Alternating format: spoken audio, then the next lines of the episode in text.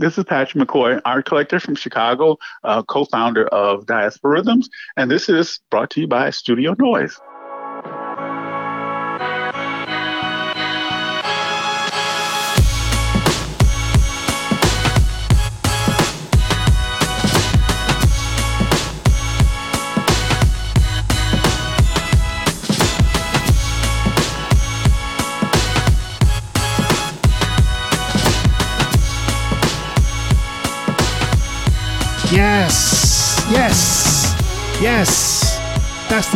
You got your carving tools, your battleship gray linoleum.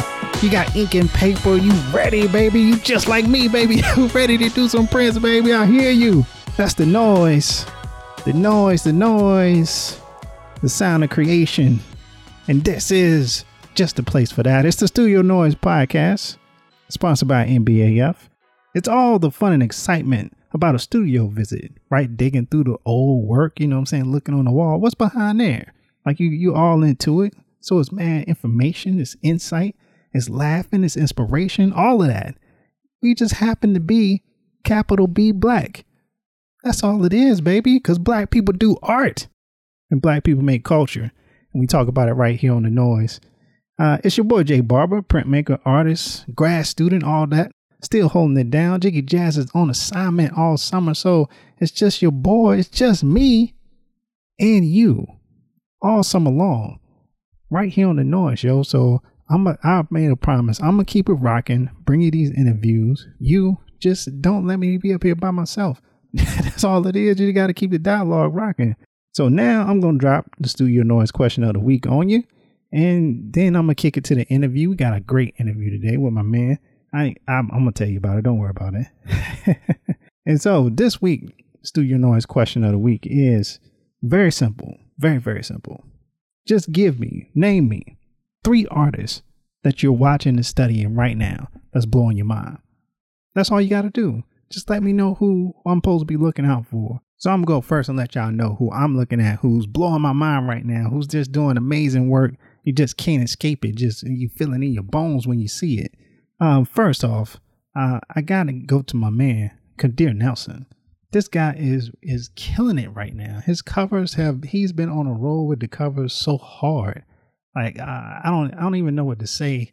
Uh, sometimes when I see his stuff, it's it's just mind blowing how he just keeps rolling it out too. It's like like every month is another one, and, and they're beautiful. They're super well painted. They're constructed. It's like ah, this guy is like a genius, yo. I love it. Uh, secondly, on my list of people I'm always watching is Nelson Makamo. He's a South African artist. I think he's based in Johannesburg, but he paints and draws um, South African children, like in just like daily life and different poses. And they're like always bright and colorful, but they they're children, so it's like soft and uh, it's like they're saying something about innocence and, and life and texture and I don't know. It's it's something about him, yo. So all all those pictures I've seen from him have been, just been striking. So uh, you know, learning about his technique, you know what I'm saying, getting seeing how he's doing his gestures and putting it together. Uh, his colors are fantastic. Um, the compositions, I mean, he got stuff. Um, you know, surprise showings with Oprah's house. You know, you know what I'm saying. He's doing like crazy, crazy man stuff. And so my third artist is definitely this one is going to get a big shout out from me because he's Studio Noise fam uh, and he's somebody that I've known and you know got to got to see in action for a while now. And now he it just feels like he's having a little moment. Uh, and that's my man Charlie Palmer. He rolled it out with two two big things came out. One he he got the John Legend album cover, which for any regular month would be like amazing. You know what I'm saying? Like that one of John Legend's best albums in a long time. I want to say it's because of the cover. I don't know. I mean, yeah, I'm just saying the cover just man inspiring, but it's a good it's a good album too. So and but he also surprise dropped and has the Time magazine cover with an amazing piece up there. And if you know Charlie's work, you know um you know how beautiful it is, right? You know how how constructed in colors. I don't know. It seems like just this is elevated just that much more because it's still all the same elements from Charlie with the flowers and the allusion to the flag and the stars and the the colorful children and stuff like that. But I don't know. It seems like something about he put that little extra extra sauce on it. or something. You know what I'm saying? He did a great job on that. How the the stripes from the thing are coming down to make the T I from, from the letters from Time magazine. Man, it's beautiful. Uh, it was it was extraordinary. It was such a surprise, but such a great honor. I couldn't think of nobody else that deserved it more. So definitely a big shout out to Charlie Palmer doing his thing. And you know that's the, that's the stuff we I'm looking at. That's what I'm keep what's keeping me going. That's what getting me hyped up. It's like yo, you see, he did that. He did that. Oh, I got to make some noise, baby. I got to get back in the studio. You know what I'm talking about? And so that's what get me hyped up. So you tell me what's getting you hyped up. Tell me who you're looking at. Tell me who's your favorite artist right now. Give me three names. Um, head over to the Studio Noise Instagram. That's at Studio Noise Podcast. And go ahead and drop it in the comments. Let me know. Go ahead and tag them if you if they got names on it. Let everybody know who they should be looking at right now. I'm gonna drop my names. You drop your names. We gonna keep the dialogue going all summer long, baby. Right here on the noise. So coming up, we got my man out of Baltimore right now, but originally from Detroit. I know him. I said in podcast way back when he had the dreads. G was dread Chris, and, now he's just Christopher Batten, um, painter, teacher. Can't say enough about the good brother. He he's doing some great work. He's got some great stories. So we, you know, we kick it a little bit on the podcast and, you know, you get to hear from it right here. Be inspired. It's a great conversation. As always, that's all we give you, baby. This premium content. And all you got to do is subscribe wherever you listen to podcasts and check us out. As a matter of fact, going into this interview, why don't you just take some time for me? Look, look, do me a favor right here. Do, do your boy a favor right quick. Go ahead and tag two of your friends and tell them about the noise show. Tell them they need to check this out and listen to this conversation. It's a good one, yo. So coming up after the break, we got my man Chris Batten on the podcast. The noise.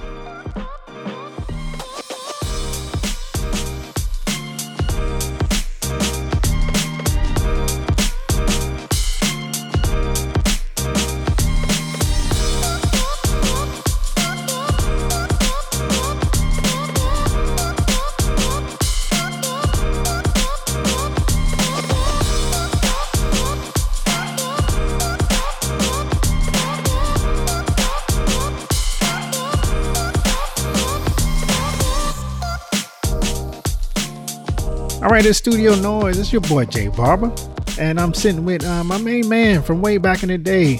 I remember when he had the dreads, Mr. Christopher Batten, on the podcast. What's going on, man? Tremendous visual artist up in Baltimore. What up?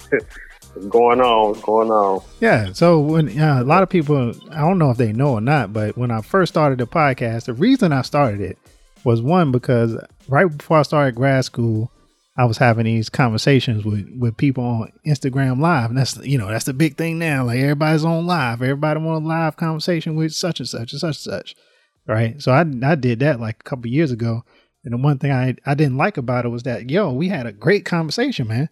Like you chopped it up with me about like grad school, what to expect and stuff. And so the one thing I didn't like is that I couldn't save it, and I couldn't had nowhere to like to give people information. So that's one of the reasons I started the podcast. So it seemed, yeah, it's like that. Like, yo, it seems kind of funny that you get to come on the podcast now, like after all this time. yeah, yeah, man, it's it's an honor, and you know, like I was, like I was uh saying, man, you know, through through our text um conversation, it was it's nice to see how how this has evolved from those you know early conversations, man. You know, I've been a fan of the podcast since the beginning, man. So you know, it's definitely an honor to to, you know, be back, be on here and, you know, have another conversation with you, you know, it's, it's dope. And no, for real, yeah, and and we appreciate you coming on, man. Uh, Jiggy Jazz, she on assignment right now, so it's just me and you right now locking it down. so uh, I guess I'll start there a little bit and just talk a little bit about like what we did mention on like in that conversation that we couldn't say about grad school because I because I was really like wondering like uh, just as as black artists who were who were out in the marketplace before I went to grad school and kind of getting a feel of like what was expected. So like real quick, like give us a little list of what you remember from our conversation, what you told me. Well, um, I mean, I, t- I talked about, I remember us talking about, um, just kind of the expectations that, that kind of come into play when, when you when you get into grad school. Like I remember a lot of people telling me, you know, um, that you're gonna run into some pushback in terms of like painting about black issues and stuff like that. I got a lot of warnings about that. And um, you know, yeah, that was that was essentially the case, you know. So we, we, we talked a lot about that and, you know, just um, you know, notions of, you know, like artists being these progressive people and that's not always case. And, you know, it was, it was, yeah, it was, it was some, yeah, it was some really, really good conversations around that. And, um, yeah, man, but you know, I made, I made it through, you know, I know you doing your thing. Yeah, right yeah. now, so Yeah, I'm going going into the third year. I gotta gotta work on this thesis like coming up now. I'm picking a committee, uh, so I got still got to figure out who I want uh, the, to be in conversation with for six months while, while I'm thinking about you know making this work and stuff. But but yeah, but I think that was the start of like it was an interesting conversation. I think that was my maybe one of the first long conversations we had. I've been a fan of your work for a while. Uh, for everybody that don't know, Chris Batten, go to cbatten.com, uh, at Chris at cbatten art on Instagram, and they can check you out, man. They can see like how how good your stuff was, man. You always had these lush colors. Uh, you was doing acrylics. You had the like the the iconic women and all that stuff that you was working with, man. But but in terms of going to grad school, how much did you grow coming from it? Because I think that's what I'm like as I'm looking back, starting my third year, ready to finish off. Like I am looking at um, points of progress. Like how did I, what have I have I taken in, and how has it changed what I'm putting out? You know what I'm saying? So I, Mhm, I think mhm. about your work a lot too, where uh, even now I see like a lot of those same like lush colors, like bright colors, um, characteristics in your work. But I, I see some changes. I see you added some finesse to it and all that kind of stuff, right? So I think about a piece that you have like from 2009, way back in the way back, called the Daydream. You remember that piece? Oh yeah, oh yeah. Yeah. So tell, Uh-huh. so kind of give us a guide of like what that piece, what you were thinking, and then how you think it translates now into your work. So with with the daydream, that was actually that was one of the first. Well, no, that was probably like the second painting I did of my uh my maternal grandmother. And um, what I was thinking about in that piece is uh her, you know, being born in Georgia and then moving to Detroit. You know, when she was really young, you know, her parents moved the family up to Detroit, and you know, just the life she built from there.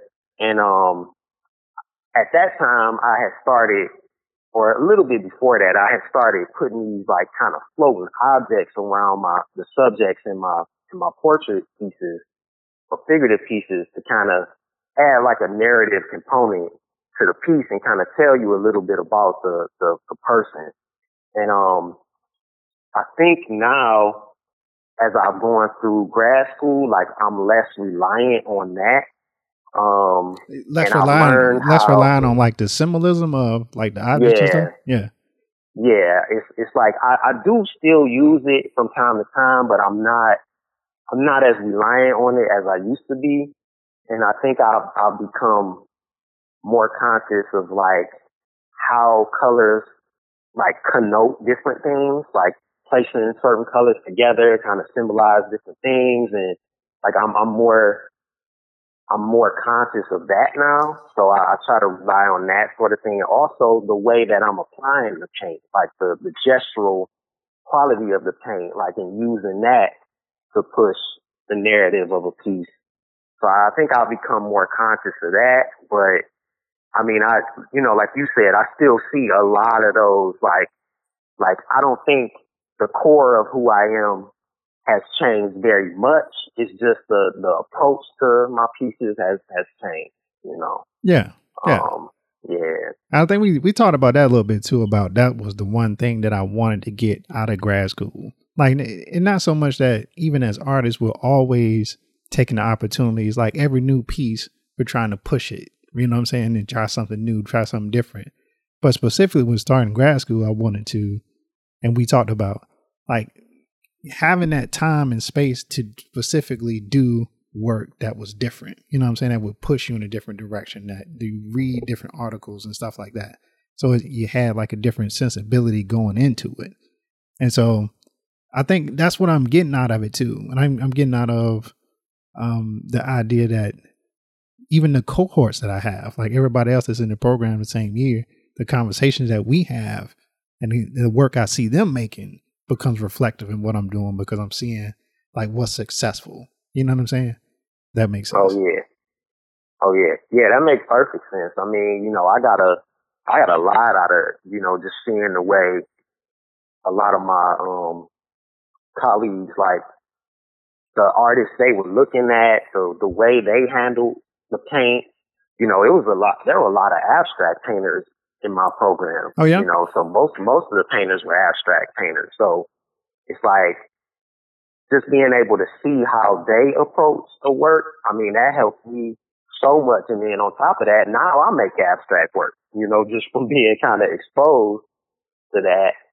You know, I, that's, that's a part of my practice now too. So, you know, it, it definitely, definitely a lot of, a lot of pros came out of the situation, but you know, you know, we, we definitely talked about some of the struggles as well. Oh yeah, oh yeah, yeah. It's been a, it's been a little bit of that too. It's been a little bit of that too. Especially going into like this third year. It's like I know, like I mean, we're recording this. uh I don't know when people are gonna hear it, but we're recording it. Like they just had like ma- major protests, a lot of stuff going on like over the week, um, over last week, and it's kind of like that stuff is gonna be reflected in my work, like for sure, because that kind of stuff was already in my work. You know what I'm saying? Like, you Mhm. know, people ask, like, I'm still mad about Tamir Rice.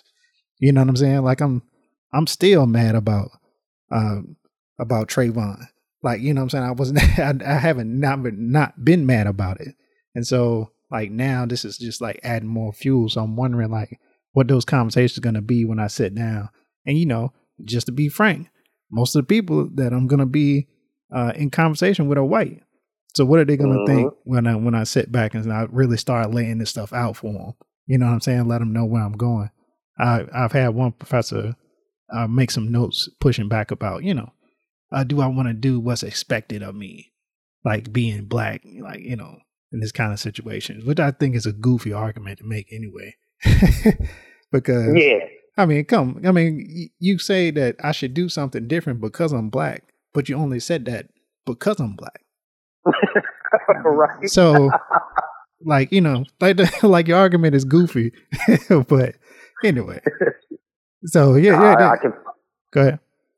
yeah, I, I, I completely agree with that, man. Cause yeah, I, you know, I was presented with that same argument and then it was like, what was another one? Like, well, should you bear the burden of your people and all of these just bizarre things, man. I'm just like, come on, yo. Like, like Yeah, that, it- it's just a goofy argument, but I mean, I'm, I I look forward to it. you know what I'm saying? Like two thumbs up with a big smile. Like, yeah, I can't wait, yo. can't wait to August so we can have these, have these deep conversations. It's funny that you that you do um, that you say you're working on abstracts because I I just started like messing around with it too. Um, so what? Talk about what get what made you think about doing abstracts. So when I was in school, um, my my uh, the director of my program, she would do these like periodic visits, you know, with with everybody in the program, and just kind of talk to us about, you know, where where we felt we were, where we wanted to go, and um, you know, just offer her commentary, you know, in relation to that. And she, uh, we were talking, and in my critiques, man, I was getting slammed because I was painting everything the same way. You know, I had a very um, definitive style and approach to painting when I came in. You know, just like we talked about earlier. You know, both of us we were making work before we came into grad school and doing our thing before that. So, Yeah. you know, I really had to kind of get, I had to kind of work my way out of that. And as we were talking, you know, I told her that I um, was a martial artist. Like I've been studying martial arts since I was eight. And um, she she told me it would be a good idea to kind of tap into that as a way to develop like different painting gestures. And like my first response to that was to go into the studio and make representational paintings about fighting. And then when I actually sat down and did it, it came out abstract. It was just weird, you know, and I, I started um timing myself like like the rounds of a fight. So like the first few I did, I did like three rounds, like 45 minutes apiece. Mm. You know, and I would just paint for 45 minutes straight, stop, you know, take a break, keep going until I did three rounds, you know, and it was like, and yeah, it was just some very interesting things that were coming out as I was thinking about my experiences with, with essentially violence, like, you know, like the confusion that comes along with that, the pain, the, you know, all these things that you experience in, in violent confrontations. And yeah, it's, it's just really been a, a great thing to explore ever since then. So that was in 2016 when I started making abstract work. And, um, yeah, that continues to this day. And what I like is how it influences my representational work too, because I've, I've gotten a lot looser in the way that I've changed Right. representationally now and a lot freer, you know. So it's it's it's, it's cool, you know. It's it's been a been a cool journey. So Yeah, I like that. I like You know, that. And yeah. um, I'm, I'll tell you that I, I started doing it because uh, one, like especially right now, I don't have access to a press, so I don't feel like carving and like having just wood blocks and stuff sitting around, and I can't press it, and I can't like yeah, finish finish going with the image. So like, so I just kind of looking for something else to do, but and also I'm looking for something different to do because I don't want to because I don't want my work to just be the same. Because right now, like you know, we do a lot of, of black figuration, right? And so we always like Mhm. taking pictures of people. Um, now I can't take pictures of people. You know what I'm saying? Because we're not in the same spaces no more. And I don't want to take pictures of people with masks on. Like that's not gonna be my thing. Like you're not gonna see your boy come out with a suite of prints with mask on. Like it's not happening. Like that's not how I see our, our people like that. And so I was looking for something different. And so that's when I just started like, yo, I'm just gonna make some marks right quick. I'm gonna use some colors. You know what I'm saying? Start pouring out, pulling out all the colors, all the old like, you know, old wood panels and stuff I used to make way back in the day when I used to do watercolors and all that kind of stuff. I started pulling that Mhm. out and messing with it. So it, it just felt like a different way to like get into a mode and free my mind a little bit from like what was going on. And so I think uh. I think we need that break sometime. You know what I'm saying? Just from what you what you usually do. And like you said, it, you introduce gestures into your new work now, like in the in the way you do faces, like the looseness. oh yeah, oh yeah, yeah, man. And I like I, you know, I I saw the the stuff you posted, man. and It look it looks dope, man. So you know, I think I think it's I think it's definitely a worthwhile venture, man. To, you know, step away from the norm. Oh yeah, for sure, for sure. Yeah, yeah. For sure. And so I want to. You mentioned the fighting, so let's. I'm gonna get into that piece a little bit. Um, but I'm gonna I'm gonna approach it um from the get go and and talk about it in terms of uh discipline, right? Because I think you said your your mama took you to church and your daddy taught you martial arts. So it's like Oh, yeah. so it's like that's two completely different ways of finding order in your life. Like talk about that a little bit. Yeah, so um, it's it's funny because um, so yeah, you know my, you know like a lot of a lot of black families, you know, um, you know my my mom was you know raised in the church, so she took me, you know, me and my siblings to church, you know, so that was a big part of, of growing up, you know, when I was younger. But then like my dad, you know, I was so I would hang out with my dad and you know, I would just like watch him sparring people, and you know, we'd go to tournaments, and So I he was a fighter. fighting and- Like he was a fighter, Yeah, fighter. yeah. oh yeah, yeah, yeah, my yeah, my dad was. I mean, he he did his thing, man. He trained like he was a trainer for a team that represented the U.S. like back in the day. Oh, nice, Um, and he fought on the team too, you know. So he was a fighter and a trainer. nice. I mean, you know, yeah, he he's you know, he he's been doing this since he he was five and he'll be 66 tomorrow. Oh, wow. Yeah, he still trains like crazy, you know. Um but what was what was funny is like so my dad at his at his place he used to have he had these crates with, you know, a whole bunch of books, magazines. You know, like I ended up reading The Art of War when I was like seven, you know, because I saw it sitting on, you know, in one of his crates and I just picked it up because I thought, I thought it was like the art of war. Like I thought I was going to open it and see pictures of war, you know. It was like- and, I started, and I started reading. I was like, man, it's pretty interesting, you know. So, like, you know, I've read that book like several times since then. But man, you, you was know, a, you was an intense seven year old. yeah, yeah, it was, it was, it was weird, man. It was, it was weird, but I think it was just like being around him, you know, right. like, cause like he had the Tao, you know, the Tao of Jeet Kune Do, Bruce Lee's book, like he had all of that stuff, man. Just all this, you know, Eastern philosophy. That's dope. And yeah, and it's like, um, when like I he also had in in those crates like Black Belt magazines, and like I would just flip through them, and you know I would see his name in there. Didn't even think twice about it. It was just like, oh, you know, that's just my dad. You know what I'm saying? Like I didn't. so it's like I became, I think I became attracted to the image of being a martial artist mm, yeah. the reality.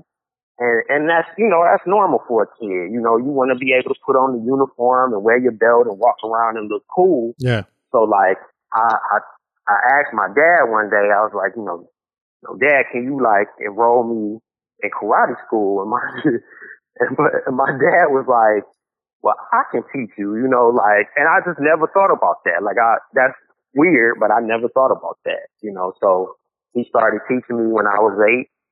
And um, you know, the cool thing is he didn't force me to do it. He waited for me to ask him. Right. You know, so yeah. that was you know, that was cool, you know, so yeah, and it, it's like the rest is history, man. Like I, you know, learned a ton of discipline from that, man, and just like, yeah, it was, it, it was, it was, it's, it's been a, been a wild ride, but a, a good one, you know. Yeah. And you so know? you got this yeah. new this new series, um, no play fighting. So how does that that experience of you in the in the fighting get into the artwork, and how did you kind of kick off this series? So one of the things like I began to kind of think about because like, okay, so like I moved, I moved here, moved to Baltimore from Detroit in 2015. You know, I moved from Detroit, you know, an area where I had this incredible community. You know what I'm saying? Like I knew a lot of people. You know, I had like, you know, like Sydney, Kyline, mm, Sean yeah. Rucker, you know, my friends, like, you know I'm saying, Tiff Massey was friend, you know, is a friend of mine too, you know, incredible artists, incredible people. You know, my family was there. Now I'm, you know, I'm in, I'm in Baltimore or at a certain point when I moved to Baltimore, I, I was just like kind of alone. You know, I was left thought. And, um, you know, now since since that time, you know, I've met some people here. You know, some great artists here too, man. A lot of great artists for our community here. But um, like I started thinking about just my life experiences, man, and like I, I guess I never really thought about the fact that fighting as a concept is something that happens that can happen outside of a ring. And what I mean to say is like everybody, regardless of, you know, race, culture, creed, whatever, it's like we all have something that we're fighting against. Like, you know, it could just be, you know, the will to make it through the day. I mean, some people are fighting depression and it's hard for them to make it through the day or some people are fighting addictions or, you know, I have, I have friends and family who have battled cancer, like, or, um, you know, at the school I teach at, like my, my boss and the dean of students. I mean, they're like putting out fires all day. I mean, just running around the school, you know, trying to make sure, you know, our students can get a great education. You know, so I started to think about all these things and how the concept of fighting stretches beyond, you know, just my experiences with that concept of martial arts. And, you know, I was like, you know, I, I thought it would be a good idea to kind of like start to put that into my artwork and chronicle, you know, the, the fights and the fighters, you know, that, that exist outside of my experiences in, in the martial arts world. So, so yeah, that's kind of where, where it started, you know, and I, I ended up, um, while I, when I initially started piece, so I went to, there's a, um, an organization here, an activism, activist organization here called Baltimore Ceasefire. Like I went to one of their rallies, man, and it was just like seeing them and seeing all these little kids out there with posters just trying to promote peace in a neighborhood. I mean, it was just beautiful, man. Like to see, you know, people fighting in that way. And then I, I ended up meeting uh, a cancer doctor. You know, actually, uh, two two people that I went to high school with. Um, well, first my friend Mia, like I put a message on Facebook looking for a, a, a cancer doctor, and my friend Mia referred me to another um, guy I went to high school with who lives in Baltimore, coincidentally, and he connected me to a doctor at Johns Hopkins uh, named uh, Adam Levitt. And talking to that guy, man, I, I I had to hold back tears. Like I'm usually like a pretty composed guy, but I had to hold back tears talking to this guy, like in terms of like the things that he deals with on a daily basis, just being a cancer doctor. I mean, it was like, whoa. And um, yeah, that's hardcore yeah, stuff man, right I, there. yeah, I, I've just man, I've just learned like so much about like yeah, man, it's, it's like I say, we all have some kind of fight, and and um, you know, and I just want to connect to that to that concept in the work. So that's kind of that's pretty much the basis, you know. Yeah, and I was gonna I was gonna ask you about that because um because that it's a series of like portraits almost of of Mhm. people that's in there, and so when you do have like no play fighting, you kind of have to ask the question like, how does it relate? But I, I see how you how you're relating it. So talk about um a couple of the other ones. Uh, one is called Mr. Bond. Okay, so yeah, that's the uh, that's the dean of students at at my school.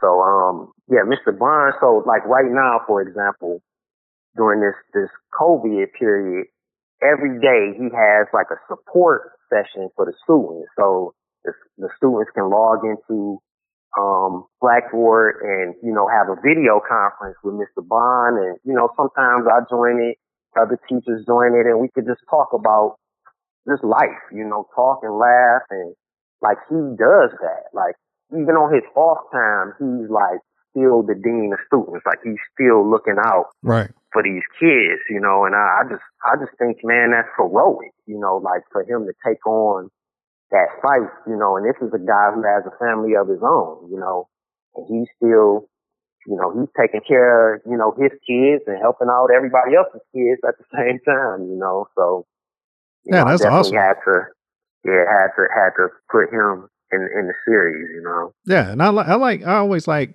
um art that highlights kind of what you're talking about right there. Like these high school like teachers and principals and counselors. A big shout out to all of them, man, because they they kind of like are the lifeblood of the community on the low, where people don't really want to give them no credit for it. You know what I mean? Because it's like I can't think of anybody I know that ain't got one teacher that's been like their guy. Like, you know what I'm saying? Or or their like mama or auntie or, or something like that. You know what I mean? That just affected their lives. Uh, because they do play an important role in like offering community support for somebody. Mhm, mhm. That's that's right. Right, man. Huge, huge support. Yeah. So, And so Yeah, yeah, man, So I- I, like hearing stuff like that because uh, I know my wife. Um, my wife teaches high school uh, down Oh, here, okay, and she's kind of what's up. and she kind of is doing. She does the same thing, but she does it in like she does it in a way where it's it's hard to explain, but it's like she'll she'll. it's funny because she's my wife, so we we talk openly. So she would, you know I hear all the complaints about the job and whatever whatever. But then at the end of the year, like students are like bringing her like cakes and stuff. You know what I mean? So mhm, it's like mhm. somewhere along that line, somewhere in that struggle, she's connecting with these people on different levels. You know what I'm saying? She's doing like important work, and I, I think that's that's a cool thing, man. We we can never forget that or or or dismiss it, Mhm. especially in a time like this where stuff is going like mad crazy. Oh yeah, yeah, Yeah. yeah. So- when you do, I ask you a question about that. When you do get on those calls, like what is it like, like interacting? like Um, what are what are people feeling right now? Like your students? I mean, like, like especially like I, I tend to because I, I teach mostly 11th and 12th graders, so I interact with them the most. And like the seniors, you know, of course, were pretty bummed out because you know they couldn't have, you know, their prom or grad, you know, graduation like normal, you know. And yeah, it, it it's it's been it's been tough for them to, I guess, kind of function normally, you know, like to to find the motivation to do work a lot of times, and I understand it. You know, I I, I completely understand it, and you know that's just what they talk about. Is like, you know, man, I just, you know, I just sometimes I just can't find the energy to do the work or I sleep all day and, you know, the best, all, all I try to do, you know, is just listen, you know, make them laugh, you know, talk about something that I watched on Netflix that was funny. yeah. You know, we just do that. We just do that sort of thing and, you know, just try to keep their spirits up because, you know, I, I understand, you know, I understand because even, even for me, you know, it's like, you know, we, we've seen a lot of things in our lifetime, but it's like, this is huge, you know, for, for somebody who's only been alive for, you know, 15 or 16 years. This is like big. Yeah. so, yeah. Yeah. They yeah, couldn't imagine so, nothing like this happening. Uh huh. Yeah. So, yeah. You know, so yeah, we, we just try to, try to keep the spirits up and, you know, just try to laugh and, and joke as much as we can. And, you know, if they have a serious concern or want to have a serious conversation, you know, we, we, we do that as well. So, nah, that's dope, man. Yeah.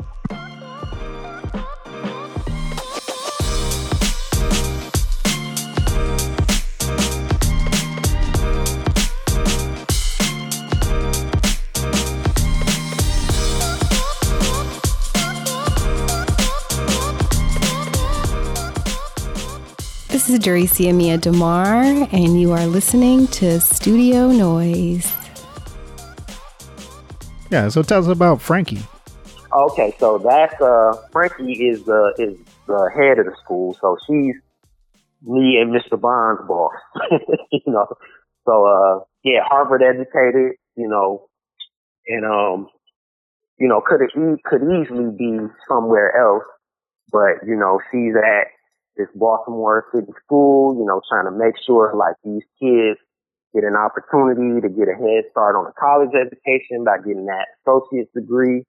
And I mean, yeah, she's just a, a, a huge champion, man, for like a quality education, you know, making sure, making sure these kids, you know, get as much as they can from, from us as, as teachers. And, you know, again, you know, she deals with a ton of stuff on a daily basis. I mean, it's like if you can talk to her for for more than five minutes, that's like a that means you know she's having a pretty pretty good day. usually, right. I mean, she's running around everywhere. Right. You know, and again, you know, she's another example. You know, to me, of somebody I look at as like a superhero because I, I personally don't think I could deal with half of the things you know she deals with in the in the course of a day. You know, so yeah, talk to yeah, me. Talk to me about the the red color that's in that's in all of these pieces. Like, is that significant?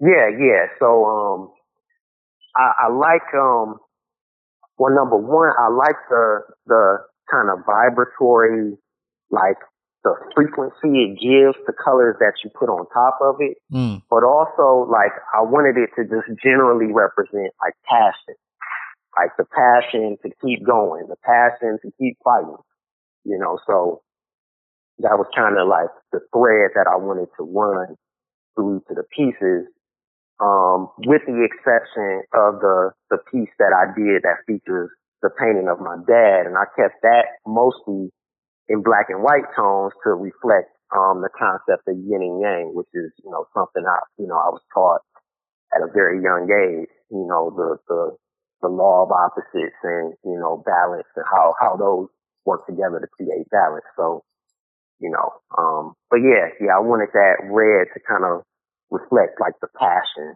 you know, that I see these people having, you know.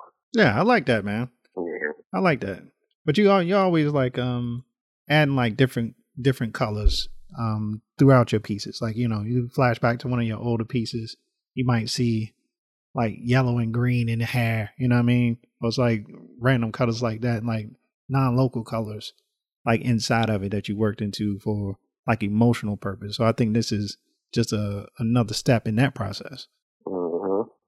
Yeah, I mean, it's you know, it's it's that uh the grad school thing just you know really really opened me up to a lot of a lot of things that I wasn't wasn't paying attention to.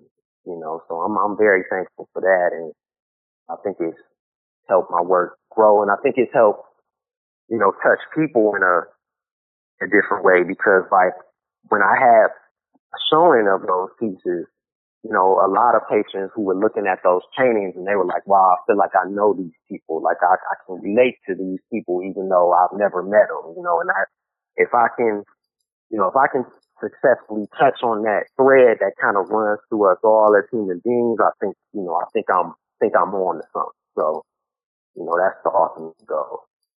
For sure. Tell tell us about yeah. the the torchbearers.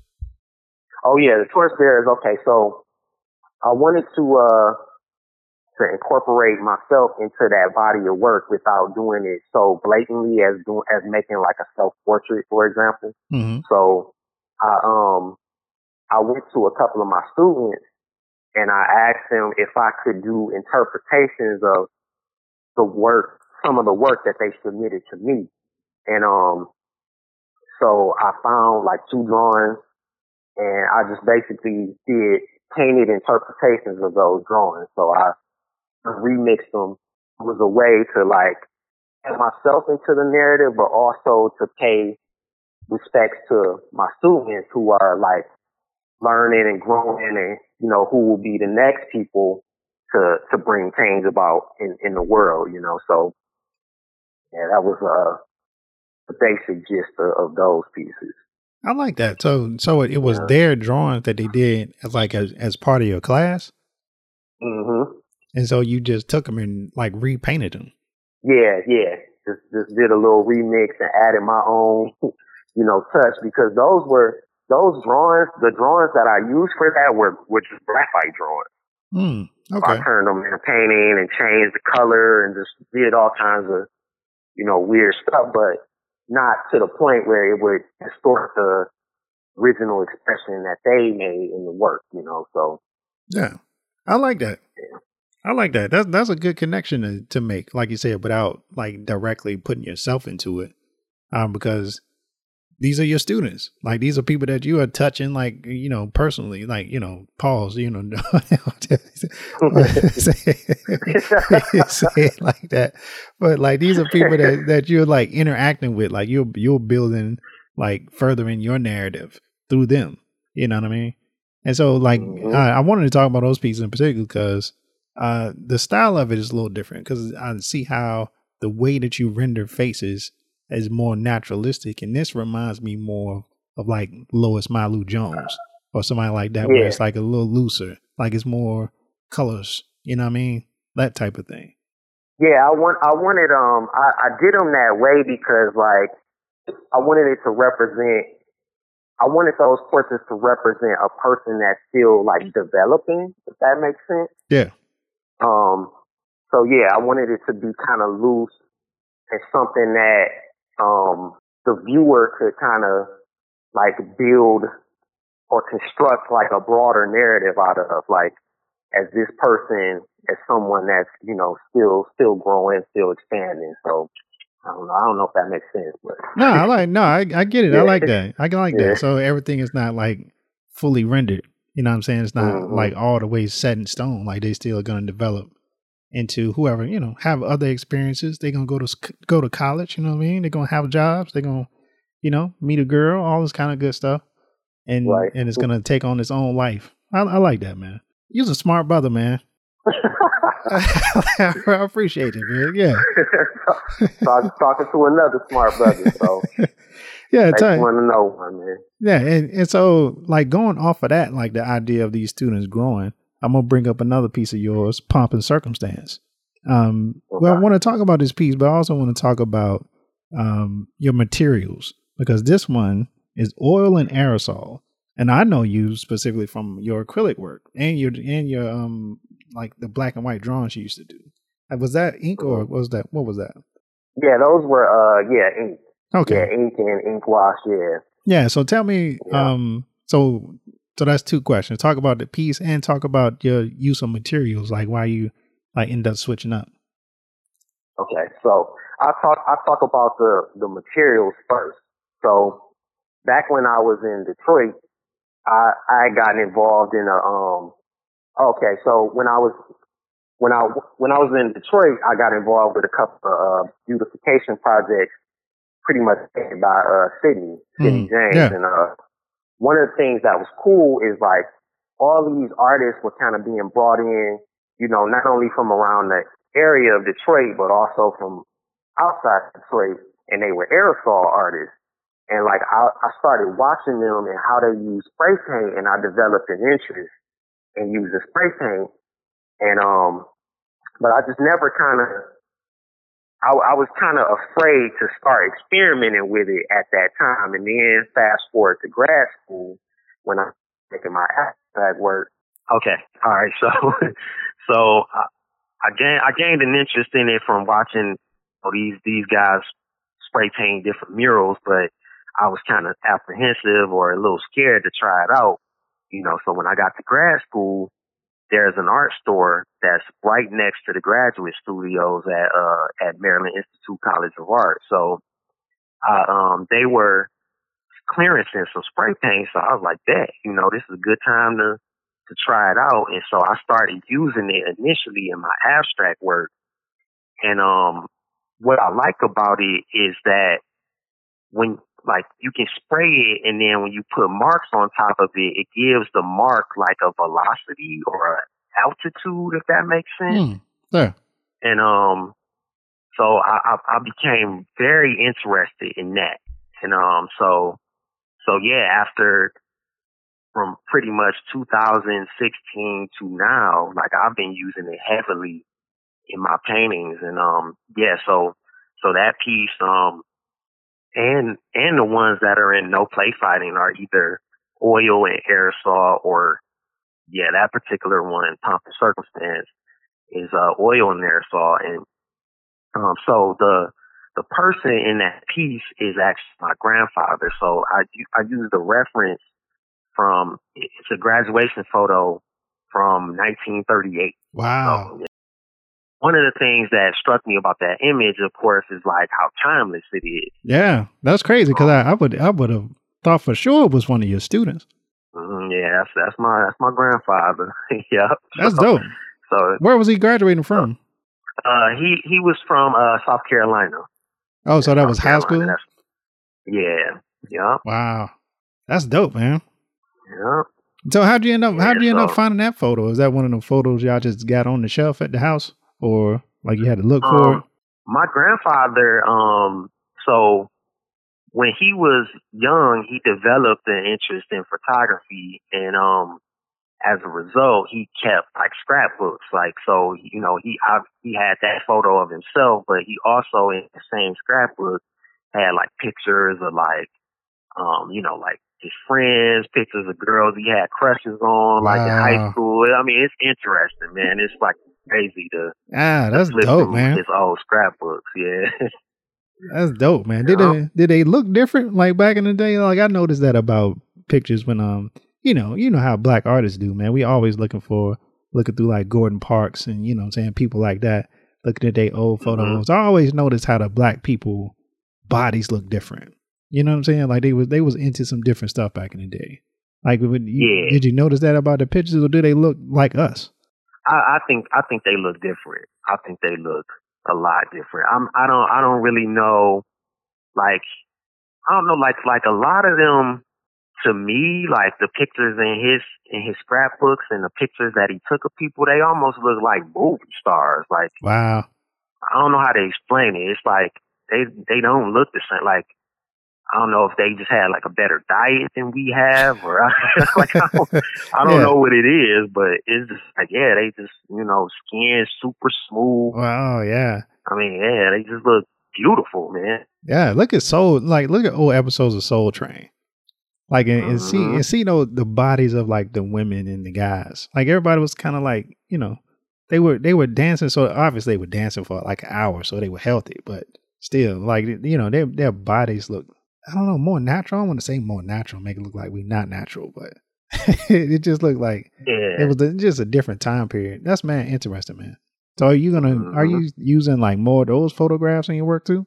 Well, I I kind of mix it up. Um, so, um, especially a lot of work that I was doing before grad school Mm-hmm. was strictly from photos that my grandfather had taken.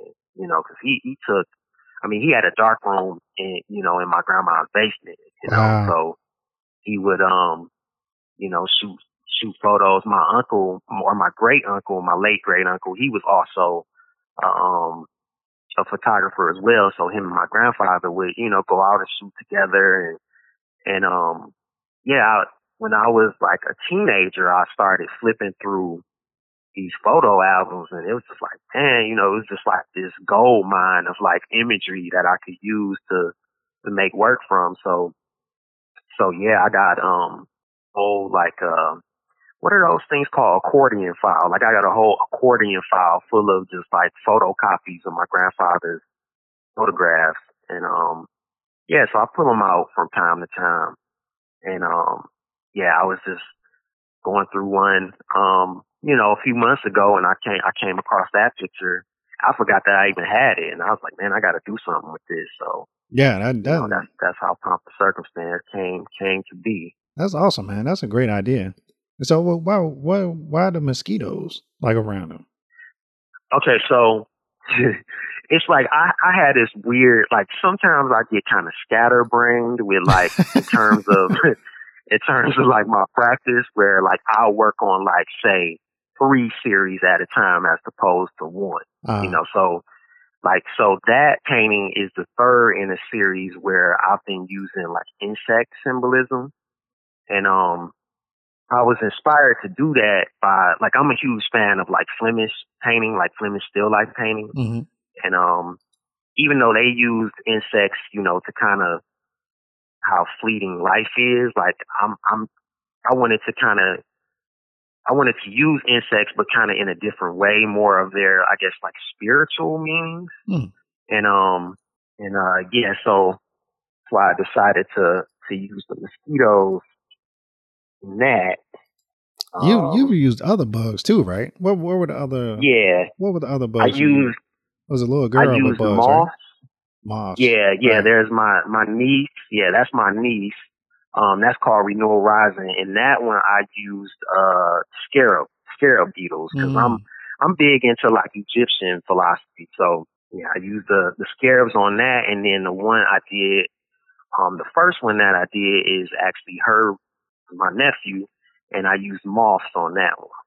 Yeah, that's that's an interesting yeah. twist, man. What what got you into like the that kind of symbolism, like the insects? Um, yeah, I just I just kind of wanted to remix like that, you know, that European tradition of of using um bugs, and I, I yeah, I just wanted to kind of remix it and and do it in, in in my way, you know, like and have the bugs like symbolize the things that you know ha- have them reference more of their their spiritual connotations and and then just like know how fleeting life is. You know, I, I wanted mm, to kind of yeah. expand. So it was it was like it was just kind of one of those things that just came up while I was just sitting sitting in the studio one day sketching. I was like, okay, this might yeah. be interesting. Yeah, just like all good ideas just come out of nowhere. That's dope, man. That's dope. And so, I, so now on on this course, like what what are you have more stuff happening in like a bunch of different series, like you said. Like what's on your mind right now? Um, so I'm I'm actually I'm actually uh I actually revisited revisiting the no play fighting series now. So I'm working on a um a painting of my niece and my sister together. Um so that's that's what's on the easel now. Um, I'm still kind of figuring out the the composition, but I have like I have a drawing on on the on the, the canvas right now, but I'm still kind of figuring figuring it out before I uh, put paint on there. But I, I definitely wanted to to chronicle, you know, my sister and you know just like the impact she's. I mean, you know, she's having not only on my nephew, but like on, on my niece specifically, like that mother daughter relationship. Like I wanted to kind of, to, to, to discuss that in a piece. So that's, that's what I got going now. Yeah. Yeah. I like that, man. And so I, I like it because, um, your work is always kind of has a spiritual center to it.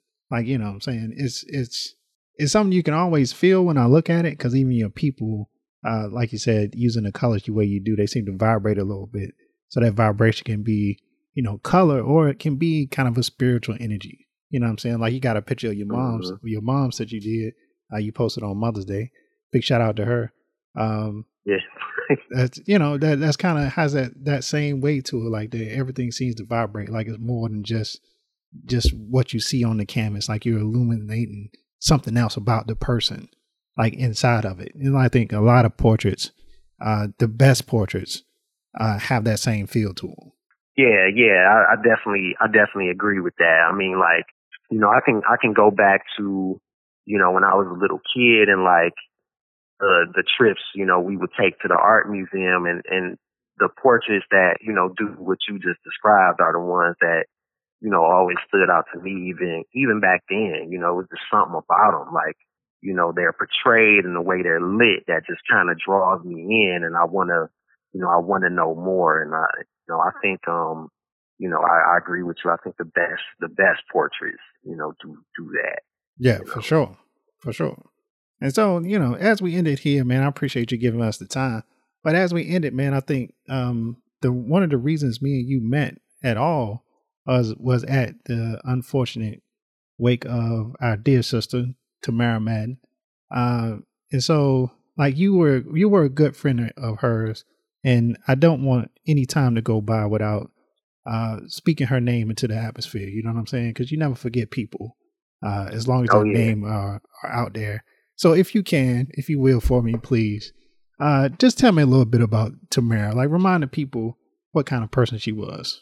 Uh, yeah. So, you know, I'll just I'll just talk briefly about like, you know, how I met her, and yeah, definitely talk about you know she just a great she was a great woman, you know, and um, but uh, I I actually I was introduced like when I first I guess quote met her because it was on social media, it was on MySpace, you know, so this is back oh wow, in the yeah, day. that's back in the day. This is way but back. uh, but yeah, she um she was just a painting. You know, that was her profile picture was just a painting. And I remember, you know, just going through the, you know, people you may know thing or whatever it was called back then. Um, and I saw that, I saw her piece and I saw that profile picture and I just added her. And, um, you know, I sent her a message shortly after and I was like, you know, that, that painting is amazing. Like, you know, the way you use color and, and it was like from that day on, we would just message each other constantly about art, you know, and just talk about art. And, you know, she would tell me, you know, about different artists that she was looking at. And, you know, of course, her mentors, you know, Charlie and, and Kevin, she would always talk about them, you know, and so that's, that's one of the ways that I got introduced to their work as well. And, um, yeah, it's like, you know, so we, we talked like that for years, you know, and then I finally met her in 2009, I think that was, Mm. um, in person when we were, we both had work in, um, in this show called Embrace. It was like during the National Black Arts Festival. And, um, yeah, I, I met her in person and I mean, she was just cool. Like, yes, um, what was immediately like striking to me at the time was like how warm and friendly she was. Like, yeah. um, considering how she looked. like, I mean, like I just wasn't like I wasn't used to that because, like, I mean, you know, t- t- Tamara was a strikingly beautiful oh woman. yeah, you she was so, gorgeous. Yeah. Yeah, and it, it was just like I, I was like, whoa, like she's like really nice, you know. So, um, but yeah, it was like I mean, we just you know we became friends like instantly, you know. Like I mean, of course, we had always already been having you know those conversations with each other about art, but I mean, yeah, you know, she she was super funny, you know, raw, you know, and and and an incredible work ethic, man. I mean, like super prolific. I mean, she was always making work, always growing. I mean, I mean, and, and, you know, I'd be lying if I if I said, you know, she didn't influence me in, in a in a way in terms of, you know, even how I paint and how I approach things. I mean, yeah, she she was an amazing person, man. I, and I'm, you know, I, I feel privileged to to have known her and to, you know, to have been around her and you know to I mean, she like painted a picture of me. Like that was, you know, I was, I was in one of her paintings and like, I mean, it, it it's just like, I, I feel like to have known her is, is definitely an honor, you know, for anyone. You know, she, she was definitely a great, a great person, great, great artist, a great woman, you know, and, um, yeah, it's, it's, it was just definitely an honor. Oh no, that and and that's the truth, man. And you know, always always take an opportunity, man, to to share her artwork. You know what I mean?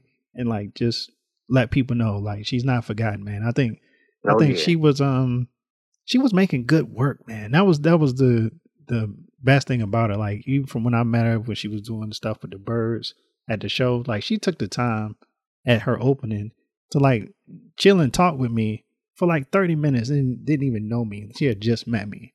You know what I'm saying? And mm-hmm. like it was that kind of spirit. And from that time, she was always like helping me out, giving me tips. You know what I'm saying? Just having basic conversations with me. But I always enjoyed her spirit, always enjoyed her artwork, man.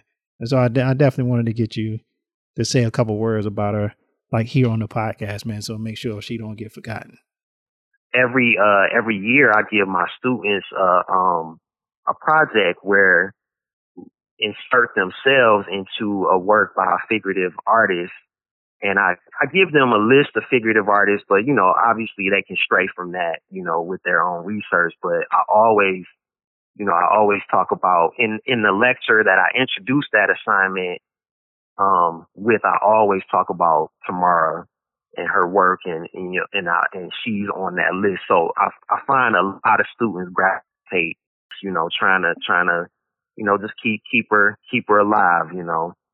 For um, sure. Yeah.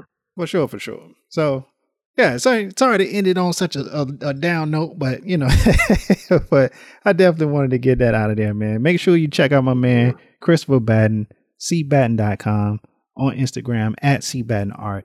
Uh, check him out, man. The guy's doing some tremendous work, man. You know, welcome to the Studio Noise family, man. Definitely gonna keep up with you as always, man. You my man, you know that. Oh yeah, oh yeah, man. Likewise, say man, it's definitely an honor, man.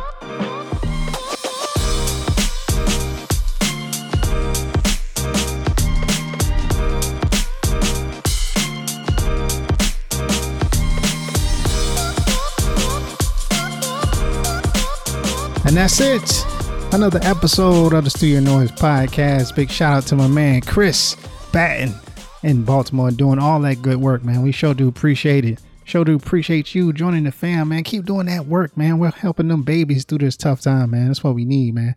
Uh, definitely big shout out to that.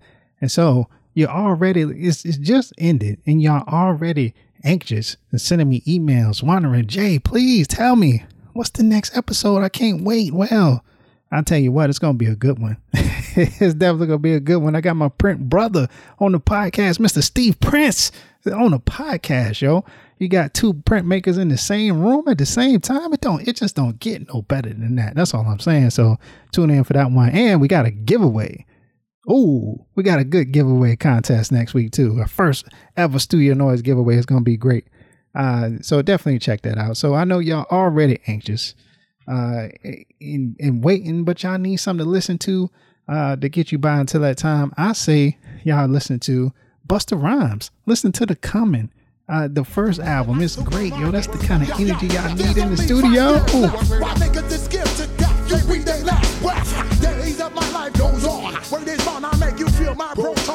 Days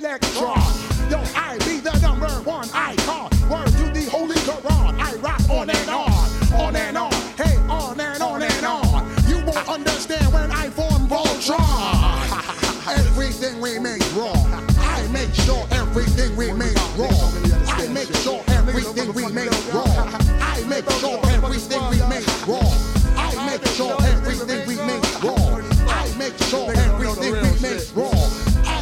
I make sure everything remains raw, baby. Oh, we need that energy. I've been dropping them them R and B hits on y'all lately. I gotta get y'all something else to get y'all hype, yo, get you through. Uh, that's the new energy, yo. So y'all gonna make something extra special this week, I promise. And so, as always, I definitely want to thank y'all. Tell you how much I appreciate y'all for listening to the Studio Noise podcast. Uh, if you like what you hear, if you if you even kind of like what you hear, why don't you hit subscribe right quick wherever you listen to podcasts on SoundCloud, Apple Podcasts, uh, Spotify, everywhere you listen. Go ahead if you're listening on Apple Podcasts, go ahead and write us a five star review. Uh, get us pumped up in the chart. Let everybody know about the noise. Yes, and you can get in touch with us uh, at Studio Noise Podcast on Instagram. You can send us an email to the inbox uh, at Studio Noise Podcast at gmail.com. And so you want to follow Jiggy Jazz, who's out on assignment, go ahead, show us some love. That's Negress Dot Supreme. Don't forget that dot. And of course, you can follow your boy, the professor, at J Barber Studio on all your social medias. And to all my artists out there, don't forget to breathe. Don't forget to take your moment. Don't forget to feel the, the sunlight on your skin and the breath in your body, yo. It's a gift. Y'all need it. You deserve it. And you do all that, man, then you ready, get charged up. And you get back in that studio and make some noise. Let me hear you, baby. It's Studio Noise Podcast. We'll see y'all next week. Peace.